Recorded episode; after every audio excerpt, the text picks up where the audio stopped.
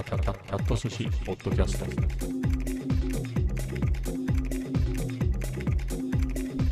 第927回。今日は2023年9月4日月曜日です。えー、今日はねなんかさ、まあ、大体夜眠れないんだけれど一生懸命寝ようとするんだけどね、えーなかなか寝れなくて不安だったりするんだよ。意外と。でまあでも朝まあ朝ってば朝だよね。明るくなったぐらいには眠れるのでじゃあかといって夕方まで寝てるみたいなことはなくて、まあ、午前中にはちゃんと起きるんだけれどあの今日はねなんか目は一瞬覚めるのよ。あそろそろ起きないとみたいな。もう12時じゃないかみたいな。とかもうあれあれからもう1時間半経ったとか。なんだけど起きれなくてそれが眠くてとかじゃなくてなんか起きれなかったのよ。ああ起きれねえ。困ったなって感じだったんだけれどまあ言っても3時半ぐらいかななんか起きてね。うん。まあそんぐらいのタイミングだとなんか朝とか降ってた気がするの音が聞こえた気がするんだけどちょっとあんまり定かではないけど降ってたよね。道路濡れてたし。えー、であの天気の話ですけど。はい。まあそんな感じの天気だったかな。までその夕方まあ結構夕方になってきてからだけどなんかこの状態良くないなと思ってよし、まあ、夜米田行くとしても明るいうちにもやっぱりどっか行こうと思ってあの喫茶店行こうと思って行ったのね。えー、行ったらあの僕がね行く喫茶店好きな米田以外なのね。米田は毎晩だけどそうじゃないローカルの喫茶店があってそこねもう窓際の席がいい一セット一席だけあってね。テーブル席があって。あそこが好きなの。つうか、そこじゃなかったら入らないってね。そこ、外から見えるのね、空いてるかどうかが。で、空いてなかったら、まあ、いいか、今日は、みたいな感じなのね。で、そこに、必ず座る人がもう一人いる。ライバルが。えーその人がいると、カーテン閉めてね、その人ね、エンジニアの人で、プロジェクトマネージャーとかそういう人だと思うの。なぜわかるかっていうと、あのずっとリモート会議してるのね、ヘッドセットして。うん、で話の内容からもね、えーそういう内容なんで、えーわかるんだけど、えーその人がいて、その人ね、ほんと1日いるのね。来たらもう閉店、閉店まではいないけど、でも6時までは絶対いるみたいな。6時ぐらいでも帰らないぐらいでずっといるから、もうその人がいたらもうその日はアウトね。えーあとほらさ、あの、まあ他の席でもいいと言えばいいんだけど、なんかお気に入りの席でない上にずっとリモート会議のあれを聞かされるのも嫌じゃない。えーしかも、まあ、禁煙ってないとはいえ、あんまりタバコが吸う人がいない、ほぼほぼタバコを吸う人がいない、その喫茶店で、その人バカバカ吸うから、えーね、余計にねっていうことで。で、まあ今日はいなかったから、こうよしと思ってね、席も空いてるしっていうんで入ったんだけど、タッチの差よ。何頼もうかななんて考えたら間にその人が入ってきたのよ。うん。ちょっとギリギリね、これ1分遅れたらさ、座れないところでしたね。うん。あ、よかったっていうことで、すごく、そういう点ではね、ハッピー、いいことでした。えー、まあそこでね、たまには違うの飲もうかなと思ったの。いつもね、この季節だとコーヒーフロート。まあメインはカフェオレね、アイスカフェオレで。まあ暖かい季節はカフェオレ、ホットみたいな感じなんだけれど、まあ、ごく稀にアイスコーヒーを飲んでみたり、みたいなこともするんだけれど、まあ、レモンスカッシュとかもありかななんてね、いろいろ見てたんだけど、まあやっぱりアイスオレでっていうことで。値段がね、また上がったのよ。2年ちょっとぐらいね、2年半近く通ってるんだけれど、最初440円だったんじゃないかな、アイスオレね。まあアイスオレでもホットでも、オレは、アイス、あの、カフェオレは440円だったのが、途中ね、20円上がって、多分2022年ぐらいに結構周り上がったりしたのね。まあそういうタイミングでやっぱり20円上がったんだけど、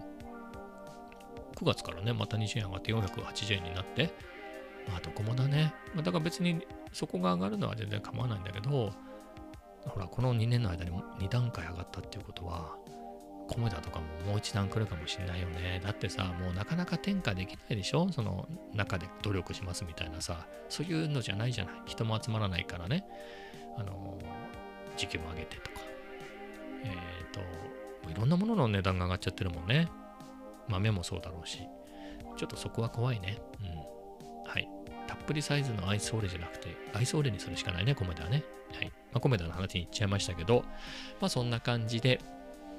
あの、いて、まあそこで何やってたかというと、まあ勉強はね、えっ、と、コメダでやればいいっていうことで、あの、ノートのね、下書きを書いてました。 note.com の方のノートね。えっ、と、ノートはね、僕で割と出始めたと思うんだけれど、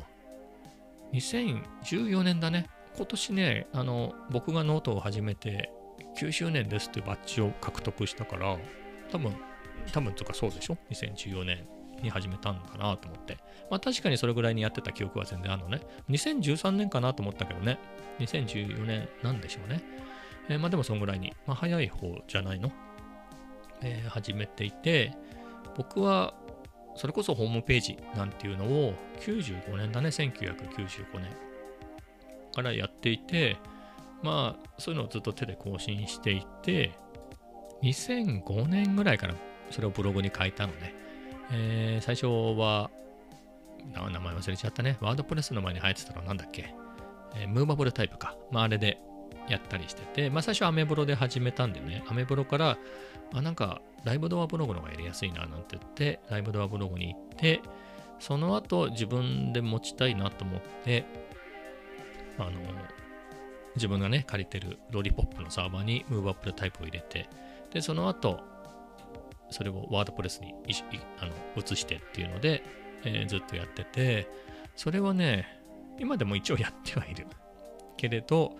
コロナ禍に入るまではでも本当毎日更新してた。まあ、2つあってね、テックブログと、そっちの方が先で、テックブログと、その後、途中から何年か後に写真を始めたんで、2年違いぐらいでかな、写真ブログを始めて、そっちの方をずっと更新してた感じかな。えー、なんだけれど、それ、言った通りね、2014年からノートを始めたのよ。結構僕の写真ブログ人気が出てね、いろんな人が見てくれてて、えーまあ別にもともと大したこと書いてないからいいんだけど、写真がメインだし。ただノートは、誰も見てないじゃない。だからすごく自由な感じがしてね。でも、かといって、誰かしらは見る可能性はあるじゃない。なので別にその見られて困るようなことは書かないんだけれど、あのー、まあその辺の、とは言っても結構みんなが見てるブログ、自分のブログよりは、なんかもう気楽に書けるんで、それで結構楽しくてね、やってたのよ。最初のうちなんかは、何がいいっていうか、あの、iPhone のアプリでしか更新できなかった気がするんだけど、気のせい。iPhone のアプリでこうやってて、なんかね、見た目が好きだったのね。まあ、ヘッダー画像ね、僕写真やるから自分でこれだなっていうのを選んで、そこにはまります。で、その下に何かしらの文章が入ってるっていう、その見た目が好きだったのよ。で、うん、いいな、っつってね、それでやって書いていくっていうのがポチポチね。で、それもさ、今、デスクに座ってこうベラベラ喋ってるけれど、まあ仕事ね、明日も仕事だぞなんて寝よう。まあ仕事じゃなくてもいいんだけど寝ようっていう時に、ちょっとやっぱ最後の抵抗でさ、ちょっと寝たくないな。かといってデスクまで行っちゃったらそれ完全に寝ないでしょみたいな。まあ最後の抵抗的にスマホをいじったりするじゃない。という時に、ちょっともう寝なきゃだけど、ノート書いちゃおうかなみたいな。それが楽しかったりしたのね。うん。悪あがき的な最後の。まあそんなので結構ちょこちょこ書いててね。やっぱりま自分のブログの方が当時で言うと自分のブログの方が結構注目されてたからビューは多いんだけど、でもノートっていうコミ中のコミュニティで結構見られたりするから、意外とね、そういう書いてばっかりでもいいねとかついたりとか、フォローしてくれる人もいたりしてね。でもそれは結構楽しかったりして、うん。まあ、良かったんでね、まあ初期の頃ってあんまり変な人、変な人っつったらあれだけどね、もう儲けるぞみたいな人はそんなにはいなかったから、余計にね、はい。まあそんなんでやってたんだけれど、まあ、特にね、あのー、今休職してるって話してるんで、まあここまでぶっちゃけたから言いますけれど、結構6年近く前かな、結構ひどいことが起きまして、本当に会社にもう本当にいられないぐらい、当にいられないぐらい？ひどかったんだよね。えー、なので、まあ、かといって仕事をしてなかったらさ、大変だから、仕事やることもないんだけど、席にはいなきゃいけないみたいな。だから、そんな状態で昼休みなんか入れないじゃない。なので、昼休みは避難してね、結構行ったね。あのー、なんだっけ、谷中コーヒーね。銀座の谷中コーヒーだったり、築地の、まあ、行って帰ってっていうのでやれば、築地の、なんだっけ、とターレットコーヒーかまで行って帰ってくるとかちょっとは気が紛れるからね。あとは日比谷のねなくなっちゃった今年ね閉店しちゃった日比谷のペリーニ、えーっていうカフェでほんと昼休み避難してたね。だからあの途中のセブンでホットドッグだったね。ホットドッグ買って歩きながら食べてペリーニでカプチえカプチーノじゃないよ。安いやつ。エスプレッソね。250円ぐらいで飲めたのよ、えーそれを。飲んで。でそのただいるのもあれなんでね。ノート書いたりっていうのは結構やってたね。あのーまあそれまでやってた仕事はさせないみたいなことになって実際そうなってて今もそうなんだけどなので新しいことをねできること何かっていうことであのーいろいろやったのよ。でいくと僕はその当時で言うとデザイナー UX UI デザイナーだったのでえーまあプラスで例えばアプリもねそのもちろん当時で言うと Adobe XD とかもあったし、えーそれでね、そこそこインタラクションのあるこんな感じになりますみたいな見せられたけど技術的に本当にできるのかみたいなやつでいくとやっぱりちょっとしたね iOS アプリのプロトタイプなんかができるとやっぱり説得力あるんで Swift なんかもやってたのね。だったけどまあその元の仕事やらせないっていうから Swift はもうこれ以上やっても仕事では活かせないなっていうことで、まあ Python だなと思って、まあ、どこに行ってもさなんか事務処理的なところを効率化できたりとか、まあでもその時考えてたのは、機械学習がね、やっぱりこう5、6年前っていうと結構盛り上がってたじゃない？なので、あの、あ、Python でそういうのややれて分析とかできたら熱いかもなと思って、まあ大重義之さんの本買って、あの、やってみたりね。うん。Python 自体は、えーそこそこは触れ触ってたんだけど、でも本格的にはやってなくて。でもまあ Swift 使えないっていうか、どっちかというと Swift に力が入れてたんだけど、Swift はもう出番がないんで、僕の場合。よし、こっちだってことで Python やってね。で、あ機械学習の本、Python、そうね、はい。をやったり。で、他にもっていうんで、いろんなことっていうんでね。まあ僕のところあまり詳しくは言わないけれど、あの、いろんな部署があるんで、あの、何か書けるといいかなっていうことで、まあ、ノートももともと書いてたりしてたんで、もっと書こうっていうことで、えーノートを一生懸命書いたりとか、あとはね、あのー観察スケッチっていうのかな。多分それもノートで見つけたのよ。あとツイッターとかでも結構、あの、多分安藤剛さんが、あのーあれじゃないかな、こう取り上げて、おっと思ったんじゃないかな、僕も。それで、なんかその書いた人はデザイナーだか、アートディレクターの人で、なんかその、多摩美だかムサビだか知らないけどさ、そういう、なんかどっかの大学で恩師の人が教えてくれたのがね、そういう、この観察スケッチをこう続けるといいんだと。それ何かっていうと、別に絵がうまい絵だ、スケッチの出来、不出来じゃなくて、例えばさ、何でもいいのよ。例えば、今ね、目の前にロジクールの MX マスター3っていうマウスがあるんだけど、じゃあこれはここで、この辺は、なんつうんですかね、加水分解しそうな素材でできていて、あ、ここはプラで、ここは、あの、ホイールとかはアルミで、でもよく見ると、ここのつなぎ目がとか、こうなってるとか、このボタンがこうでとか、えーもっと凝る人は、この中身はこうなってるみたいなのをね、さらに分解して書く人もいたりとか、まあそういうメカニカルなものじゃなくても、まあ実際自分がやったのは、食べ物のさ、ホワイトロリータ。あれってパッケージこうなってて、中身がこうなってて、くねくねくねってなってたりとか、えーそれこそ、大和のりとかね、あの、あるじゃん、なんか、あの形、こうなってるとか、まあそういうのいろんなのね、120日ぐらい連続でやったかな。うん。めんどくさいやつもいろいろやったね。Nintendo 3DS とか、えー、あとなんだっけ。あの赤服ってあるじゃん。美味しいやつ。あれの中身もやったのね。まあ、こんな風に入ってますってやつと、あとパッケージも書いた。めんどくせえ。こんな風に広げるとこうなりますみたいなのもすっげえ頑張って書いたりして、えーそういうのもやったんですけど、まあ、その観察スケッチとかね、それノートに載せたら結構人気出て、うん、増えたね、フォロワーの人が。あと、いいねもいっぱいもらえたりしてね。でも俺、そんなには続けるの大変なんだよね。えーでは一応120日は続けましたよ、みたいな感じで。まあまあまあ、いろんなこと、ちょっと忘れたものも含めて、いろいろ新しいことをチャレンジしてたのね。で、まあその後、ちょこちょこはやってたけど、最近あんまりノートなんか全然書いてなくてね、えー、みたいなのだったんだけど、まあ休職して1ヶ月半経つんでね。で、まあ最近この話ばっかりしてるけど、まあ結構ね、8月なんか手続き上の、なんだろう、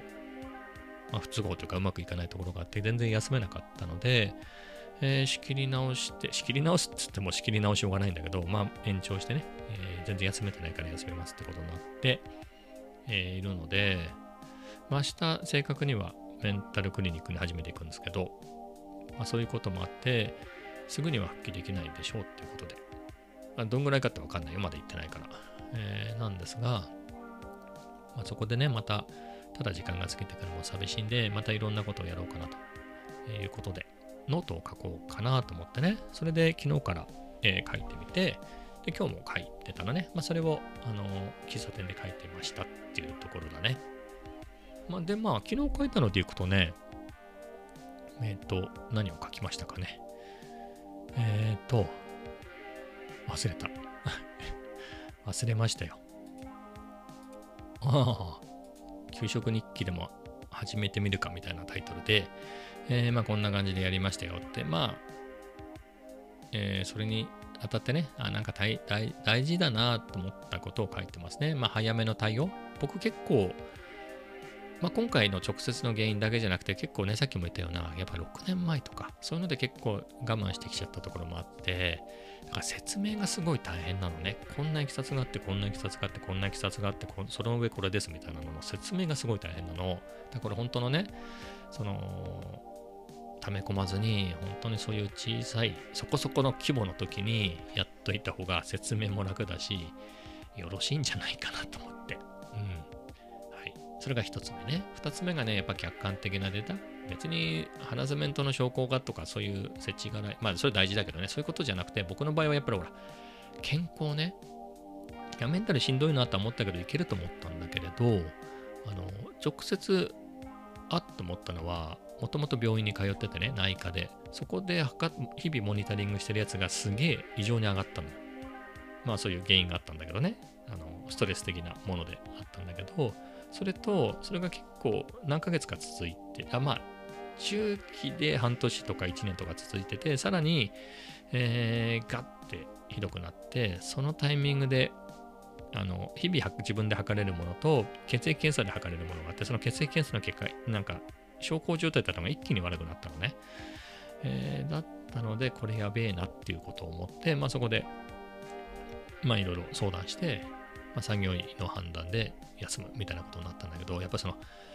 そそこのデータ大事だよねっていうところで、ま、やっぱ示せるじゃない？これこうなんでちょっとどうしたらいいかわかんないんですみたいな。で相談したらまあ休むっていうことになったりとか。でそれこそさ9月1日から復帰しようと思ってね、破れかぶれてね、うん、なんかまだ全然準備万端じゃなかったけど、なんか手続きのミスったら、まあ、ミスだね。僕のじゃないけど、そこの判断ミスで、まあ、僕が大変、えー困ったことになって、俺の判断ミスじゃないよ、言ったけど。えーで、もう本当に、拉致が開かないで、もうこんなんだったらもうめんどくさいから、もうもう破れかぶれでもう復職しますってなって。だったんだけど、そこの辺、ちゃんと伝えてくれって言ったにもかかわらず伝わってなくてね、産業員の人に言ったんだけど、なんか、あ、なんかこの人張り切って復職したいと思ってるみたいな感じになっちゃってて。で、まあそこでもまた、いろいろ、なんだろう、行き違いとかがあって、またすそうめちゃめちゃすごいストレスで、あの、すげえ値が悪くなっちゃう。給食する前より悪くなってんじゃんみたいな。すげえ悪くなったから給食するしたのに、それより悪くなっちゃってっていうのが、まあ、客観的にね、こんなことされたらそれは悪くなるに決まってるでしょと、実際こうですよっていうのを送って、まあみたいなことになったんで、やっぱりそのデータって大事だなって、うんまあ示すこともできるし、自分でもう判断できるでしょ。うん、だからまあかといってね、まあ人それぞれね、だからそういう僕みたいに、いわゆる体内科的な意味での体の異変がなくてメンタルだけでっていう人もいるからね、まあそういう人も早く病院に行った方がいいのかなと思いますけど、まあ僕の場合は、まあ、今回だあのあってよかったなっていうのと、まあこういう本当にね、客観的なデータで、やっぱこれに対応してこうなってるじゃないですかっていうのが言え言えたと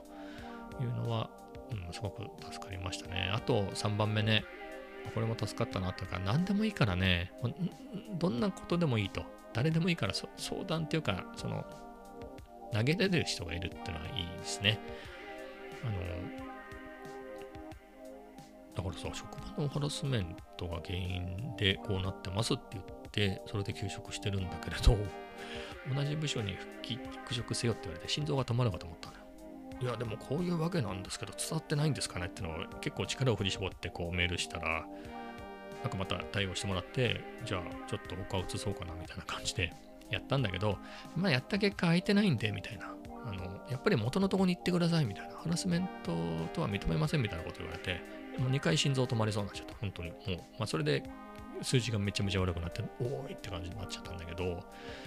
ね、本当に苦しくて、もうどうしていいか分かんないぐらいなのよ。まあその前からそうで、本当に藁をもすがる思いで、この人に相談したところでどうなるはずでもない人にも、こう、ちょっと聞いてもらってね、いろいろ弱音を明かしてもらって、いや、実際に何にもしてくれねえんだけど、それでもね、なんか誰かにこう聞いてもらえるだけでも、すげえ全然違う。うん。まあ何にもしてくれないんだよ。何にも、まあ聞いてくれてるっていう意味ではね、聞いてもらってるのだけれど、いやでもね、そあ、僕その人たちが冷たいっていう意味じゃなくて、できることとできないことってあるじゃん。なのでね、まあ、聞いてくれてる、もう本当にため、ため、もうどうしようもないわけ。どうしていいかわかんないから、そういう時に、まあ、それが LINE でもさ、まあ何でもいいけど、投げて何か聞いてくれる、反応してくれるっていうね、いうのはありがたいねっていうことはね、そういう存在はね。だできればね、もうちょっとほら人望が厚い人だったら、あいつのためならなんつってね、もっと動いてくれる場合もあるかもしれないけど、まあできたらそういうね、いい人間関係を築けたらいいんじゃないですか。人僕と違ってね、もっと人望、人望が熱くなるような生き方をしたらいいかもしれないですけど、まあでもね、そうじゃなくてもね、えーすごくそれは大事だなと思いました。うん、だからもうほんとさ、もう現役でも OB でもね、社員の人だったり、まあ、あとは前の会社の先輩だったり、まああのね、あとは役職に限らずね、メンバーだったり部長だったり、あの役員だったりね、元のとかね、そういう人も含めて、もう頼れるところは全部頼っちゃおうかなって感じですね。うん、はい。まあ、みたいな感じで、あの、思いましたよ。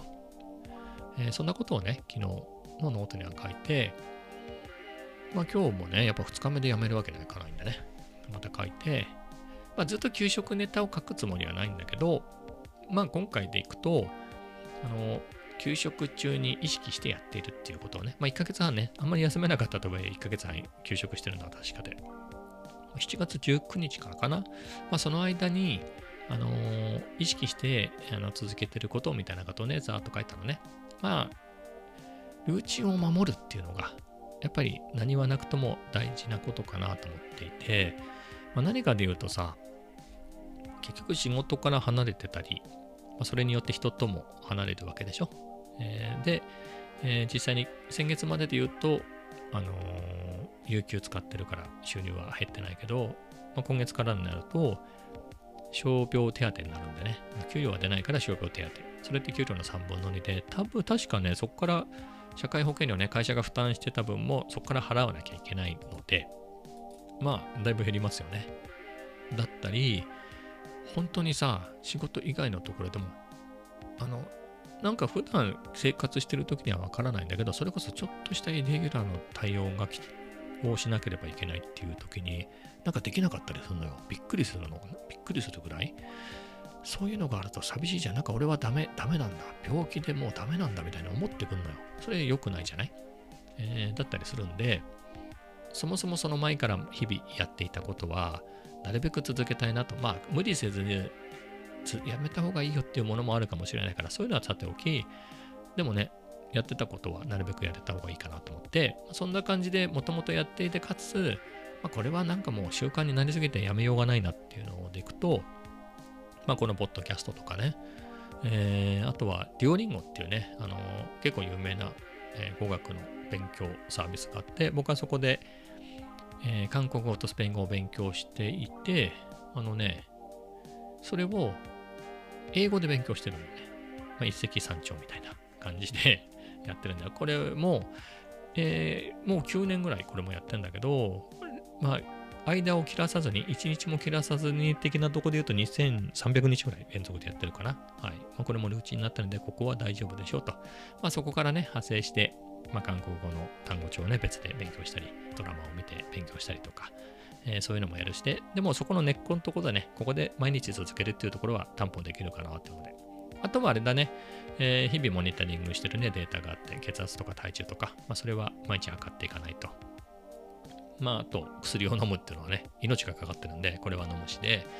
えーそこは大丈夫かなっていうことでね。はい。まあ、ここは意識しなくても、まあ、普通にやるよねっていうところで。まあ、他で行くと、出かけるっていうことでね。だからこれ意識していかないとっていうので行くと出かける。うん、あの、やっぱ気がめいっちゃうよね、家にいると。ずっとね、いると。なので、やっぱ毎日出かける。まあ、別にさ、こんな松戸組んだりからさ、あの、原宿とか行ってみるとか、そういう、まあそれもいいかもしれないけどね。江ノ島に行くでもいいかもしれない。まあそういうのも含めてだけど、まあ、実際僕そんなとこまで行かないんだけど、本当に歩いてね、近所を散歩するでも、ちょっと電車に乗って柏に行くでも、松戸ね、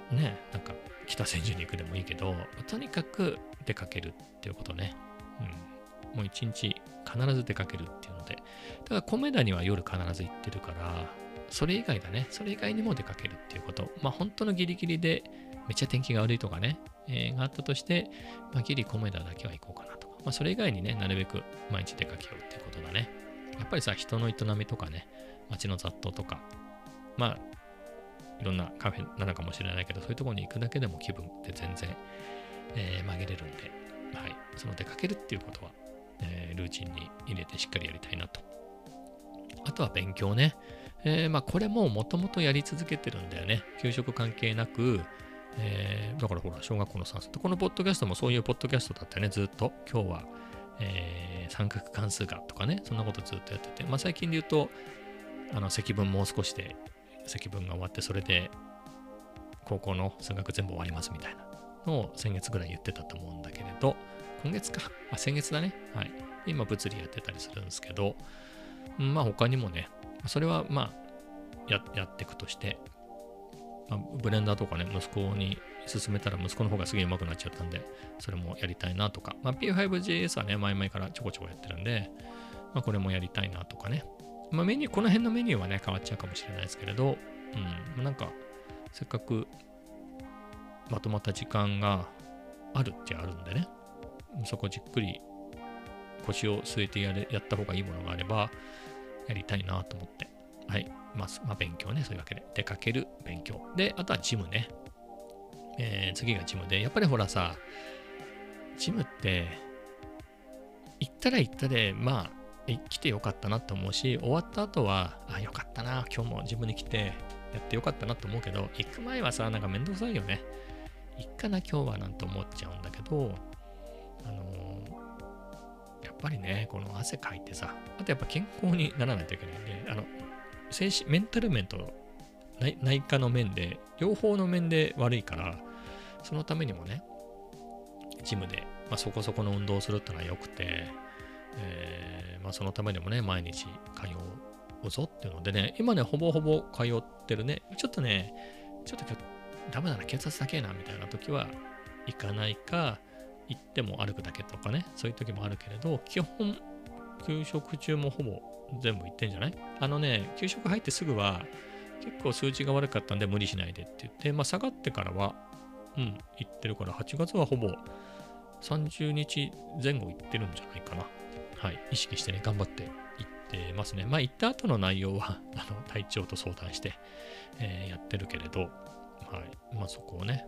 あとは、まあ走ったり歩いたりね、あの無理しないように、あの、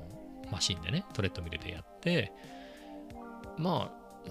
混んでるところを待ってまではやらないけど、なんか空いてんだったら、まあ空いてるマシンをちょっとやろうかなって、あの、チェストプレスだったり、ラットプルダウンだったりさ、はい、ちょこっとやろうかなみたいな、別に筋肉もりもりみたいなの目指してないんで、まあ、ちょっとやろうかなぐらいだね。で、あとはストレッチを、あの、じっくりやって、まあ、時間を稼ぐっていうか、何かっていうと、まあ、やっぱりね、家にずっといるとね、なるべく家にいる時間は減らしたいな、とはいえね、そんなに一日中外にいられないじゃない？お金もかかるし。なので、ジムってさ、もう行き放題だからね。はい、のんびりして、夜遅いんですけど、えー行こうかなって思ってます。あと、このジムね、24時間やってんの。ので、あ普段はね、夜行ってるのね。夜、だからコメダに8時頃行って、10時ぐらいにジムに行って、まあ、1時間弱やって帰るんだけれど、まあ、大体眠れない日が多いわけね。そういう時に眠れなくて、こう、結構やっぱりいろいろ良くないこと考えちゃうんだよね。そういう時に、まあ、ジムに行ってさ、まだあったかいからさ、夜でも平気でしょ？その深夜でも。だそういうタイミングでジムに行くことができるのよ。運動してもいいし、ただいるだけでもいいけどね。まあ、バイクぐらい乗って、ちんたらこぎながら、なんだろう、YouTube でも見てるでもいいけどさ、なんか、こんな遅い時間だけど行く場所があって、ジムだからさすがにさ、あの明るいじゃん、電気も。で、誰かしら来る場合もあんだよ、どんな時間でも。まあ、誰もいない時間帯もあるけど、そんな時でもちょっと誰かが来たりしてね、喋ったりはしないけれど、なんかだいぶね、気が紛れて、まあそんな時間行く行かないかもしれないけど、行けるところがあるっていうのがすごくさ、心強いよね。うん。なので、ジムだなっていうところね。はい。まあ、そんなことをね、あの、ノートに書いてみました。で、まあ、これからも続けて、毎日かどうか、まあ、しばらくは毎日書こうかな。何かしらね、ひねひねり出すっていう行為も楽しかったりするじゃない？こう、あの、タスクとして決めて、えーかなと思うんで、えー書いていくけど、まあ、別に給食がどうしたこと、どうしたこうしたみたいなことばっかり書くつもりはなくて、まあ、明日わかんないね。コーヒーのこと書くのかもしれないし、数学がどうしたとか書くかもしれないし、えー MPC1 が欲しいですみたいなこと書くかもしれないし、だけだとね。えーでも、まあ、コツコツまた増やしていって、だからほら、ノートね、しばらく下書きばっかり書いて、記事公開してなかったので、えーちょっと待ってね、公開中のやつで見ると、そうだね、昨日、今日、昨日、今日は書いたでしょ？その前が4月、その前が2月、その前が去年の7月みたいなね、その前が一昨年の11月みたいな感じだから、えー、一昨年はね、あさすがにコロナ絶頂期だからそこそこ書いてるんだね。うん。そこそこ書いてるみたいだけど、まあ、なのでね、ちょっと、2021年は結構頑張って書いてるね。はい。まあ、ちゅうわけで、あの、とは言ってもここ1、2年ね、ちょっとやってなかったやつが、あの、頻度を上げてね、書けたら、なんか嬉しいよね、自分としても。はい。まあ、上げれば何かしらのいいねかなんかつくでしょってことで、はい。やっていこうかなと思います。でね、俺これでさ、ノートで嬉しかったのがさ、まあ、そのノート書いたのね、昨日のノート書いて、まあ、こんなの書いたよみたいなツイッターでシェアしたの。したらもう多分10年以上、相互フォロー、フォローされたからフォローしてんだけど、写真家の人かな？その人が、なんかいいねを押してくれたら、ああ、あの人ノートもやってるんだと思ってね。で、ノートにいいねくれてたんだけど、そんで何気に、それが昨日で、で、今日何気にツイッターを見たら、なんか、あの、メンタルについてのさ、なんか、そんな記事が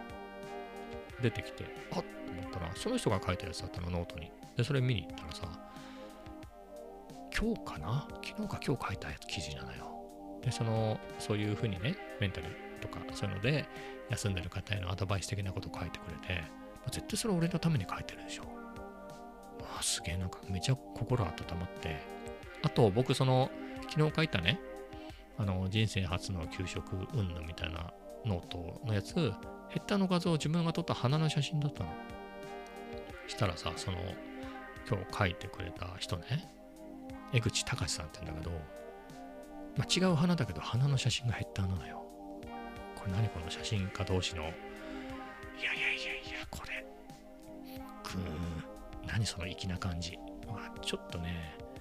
嬉しいね。だからさ、さっきちょっとね、昨日書いたノートにさ、大事なことみたいなね、えーことで、誰でもいいから相談できることみたいなね、あればいいみたいなことを書いたけど、こんな感じでね、接これどうぞみたいな感じではないけれど、明らかに俺のために書いてくれてんのよ。すっごい嬉しいよね。うわーみたいな、こんなことあるんだと思って、めっちゃ嬉しいね。はい。すげえ嬉しかったですと。はい。いうことで、いいね。やっぱり、まあ、いろいろ、その人に DM を送って助けを求めたわけじゃないけど、まあ、Twitter にね、まあ、結構あんまり僕そういうネガティブって言ったらいいの？そういうこと書きたくなかったけど、まあさすがにしんどすぎて、ちょっとみたいなこと書いてたからね、書いてたんだけど、ああ、それ見てくれてね、心配してくれたんでしょうね。なんか嬉しいよね。うん。すごくありがたかったですっていう話ですね。はい、ありがとうございましたっていうところで。な感じですかね。結構話したんじゃない？もう35分話した。はい、ではね、お決まりの最後の話でいくと、コメダね、夜コメダ行きましたよ、それで。コメダに行って、まあ、コメダで、えーまずはね、えー物理、続きをやって、なんかね、物理も、なんか俺この先物理あんのかなとは思いつつ、なんか、どう考えても仕事に役に立ちそうにはないなみたいなところがあるんだけど、でも面白いのは面白いのよね。うん、やっぱ面白いのよ。あの、なんつうの？やっぱほら、数学、めっちゃ、いや、好きよ。苦手だけど好き。うん、大好きなんだけど、まあ、高校レベルだよ。うん。えー、ですけれど、あのやっぱり数学だけやってるとさ、ね、やっぱり数学のための数学の勉強になっちゃうんだけど、物理ってなるとさ、まあ、そこにさ、なのあの、すげえ便利なツールとしての三角関数とかが出てくるじゃん。うん、もうこれなかったらどうすんだみたいなね。うんえーぐらい、本当に便利なものとして現れてきちゃったりして、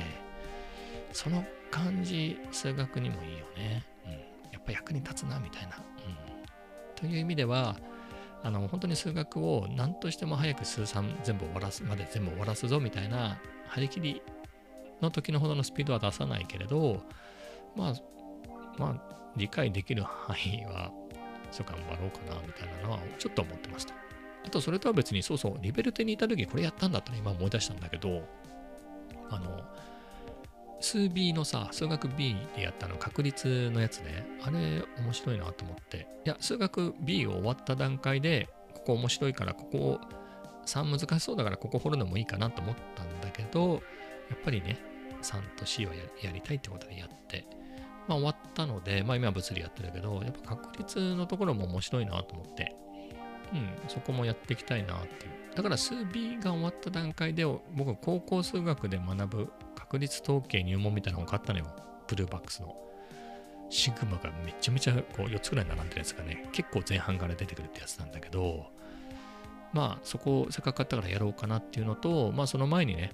やっぱ数 B のやつをこう、また復習しようかな、そこの確率のところね。うん、楽しいかなと思って。えー、あとね、僕それを最初に数 B を終わらせた段階だと関数転択持ってなかったのよ。で、今持ってるじゃない？だからほらさ、なんつうの？あれ、あの、確率変数 X とか、あんじゃん。ああいうのをやって、あの、分散を計算するときにさ、あの、X1 引く M、カッコ地上、かける P1 みたいなさ、それをどんどん足してってみたいなやつやるじゃん。まあ、シグマでやったら簡単だよねっていうのと、それ手計算でやっていくと、まあ、手計算でやる必要があるからともかく、でも、ね、やっぱりちょっとしたその辺の練習問題だったら手で計算するじゃん。手つか電卓使ってさ、でも関数電卓でさ、シグマでいけるじゃん。やっぱシグマ勉強しておくとね、便利だわ、やっぱり。シグマありがてえみたいな。うん。やっぱりすごいね、シグマ。うん、ということで、やっぱりそうね、もういろんなところを勉強する気になるよね。はい。ということで、その辺も勉強していこうかなっていうのをね、改めて思いましたね。はい。まあそんなことをやりつつ、あの、まあ、物理一コマ終わらせて、あの、ノートね、さっき言ったやつ、下書きだったのよ。あの、リベ、あの、喫茶店で書いたやつは。なので、それを清書して、やってアップしてね。まあ、そんなことをして、帰りジムに寄って、はい、牛丼食べて、なんか痩せすぎちゃってるから、ちょっといろいろ、牛丼食わないとダメかなと思って、はい、頑張って牛丼食べて美味しかったです。はい。あそうそう、その牛丼なんだけどね、選べんのよ。タブレットで選んでさ、カスタムできんの。で、俺はもう、つゆ抜き、ネギだくにしてんだけど、ネギがさ、ネギの、ネギの、なんつうの、あの、なんつうの、ネギのピース？あれが3個しか入ってなかった。ダクじゃないよね。ネギダクじゃないと思うんだよ。でも、肉がすげえ入ってた。うん。まあ、結果いいかな？みたいなところでね、なんか栄養つきそうだし、はい。ネギタクじゃなくて肉肉ダクになってたっていうね、謎に。はい。えー、まあ別にいいかなっていうところでしたね。美味しかったですよ。はい。えー、な感じですかね。はい。そういうわけで今日40分話しましたけど、えー、頑張ってね、生きていきたいと思います。それではまた明日。